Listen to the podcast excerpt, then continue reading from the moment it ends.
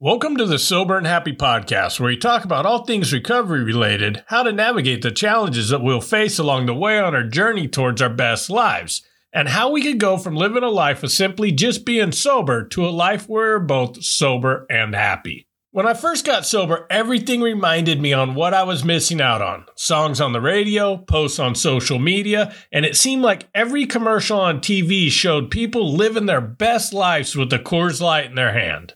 I'm never going to have fun again is the thought that kept going through my mind. I knew I couldn't drink again, and I had no desire to go back to that old way of life. But I simply resigned to the fact that my destiny was going to be living a boring, sober life.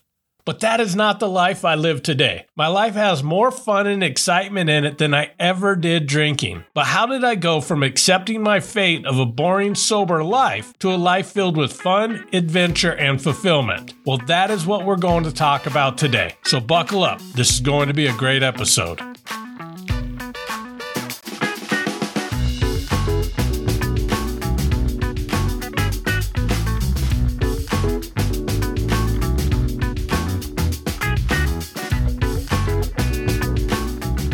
Welcome back. I have an exciting announcement. I'm going to start publishing a weekly newsletter in a week. I will be talking about topics related to recovery along with sharing resources that I find that I have found helpful in my own recovery journey. If you are interested in receiving the newsletter, just go to www.soberandhappy.com slash newsletter and sign up.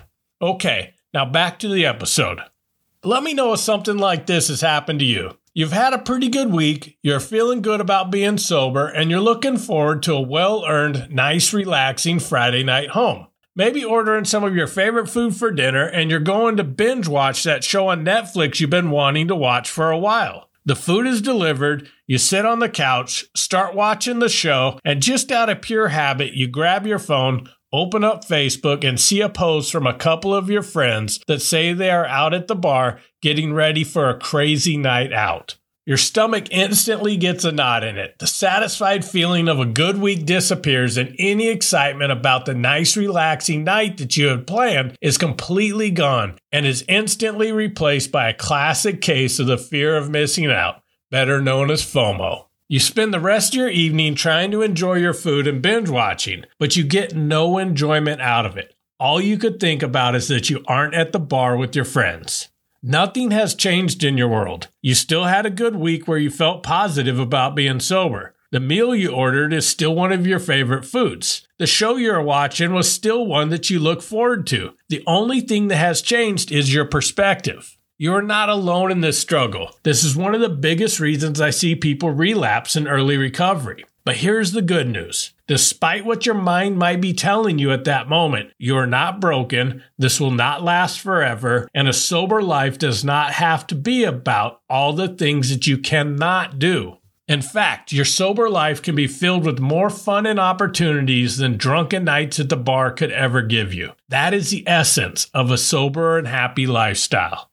It only takes a few changes to start shifting that perspective. I will share with you some steps you can take immediately that will help reduce those occurrences of FOMO and will set in motion the process to help you realize that you are not missing out and that you, in fact, are shifting to a lifestyle that will actually deliver lasting fun and happiness, not just the momentary ones that we chased in our addictions. The first quick win you could do is to change up your social media. It would be ideal to take a break completely, but I know as much as I tried to do that, I always seem to find myself back on there scrolling through my feed, finding myself not only with a fresh dose of FOMO, but also beating myself up for not having the willpower to not go on there anymore. We don't need any extra negative self talk. So staying off social media is just too hard. Just do these few things.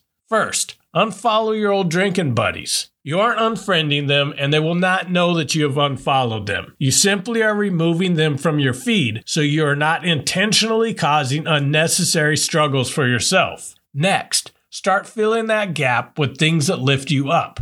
Did you meet some new friends that are sober? Make sure to add them as friends. Do you have some old friends who are positive influences in your life in the past that you grew apart with when your addiction took a turn for the worst? Send them a message, say hi, let them know that you got sober, and ask them if you could catch up. You can also join some recovery Facebook groups where the posts are mostly positive and uplifting. Follow some pages on social media that talk about recovery. Now, this is a good spot for me to pause and shamelessly plug both my Facebook group and my social media pages. I'll put the links in the description if you want to check them out. What we're doing with this process is slowly removing the things that bring you down and adding things that lift you up instead so you aren't left with the void that comes with simply just removing something.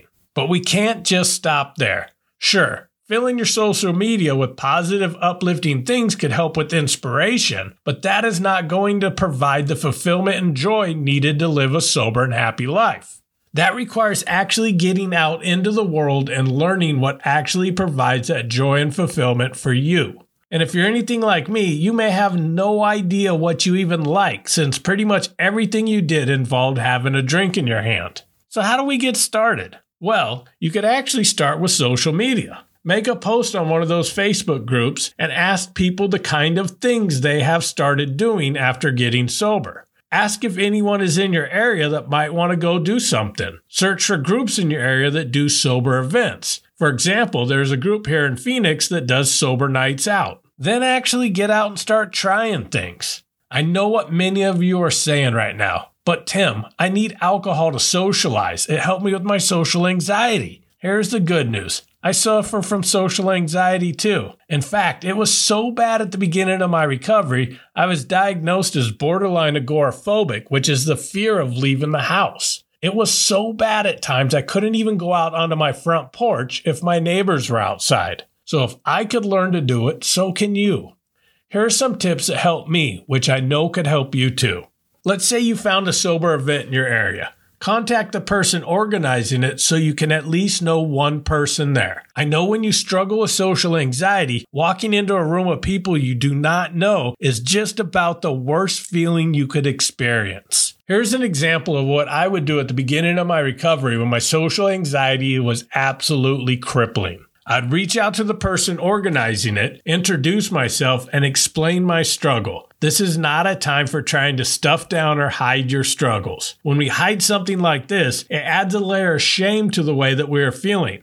It is perfectly understandable how you feel, and they likely have experienced similar things. I would usually send a message saying something like this Hey, this is Tim. I saw the event that you're hosting and it sounds like a lot of fun. I'm newly sober, and to be honest, my social anxiety is off the charts right now without the help of my liquid courage. I usually cannot bring myself to walk into a room full of people I don't know. Would it be okay if I show up a little early and help you with anything you need to set things up?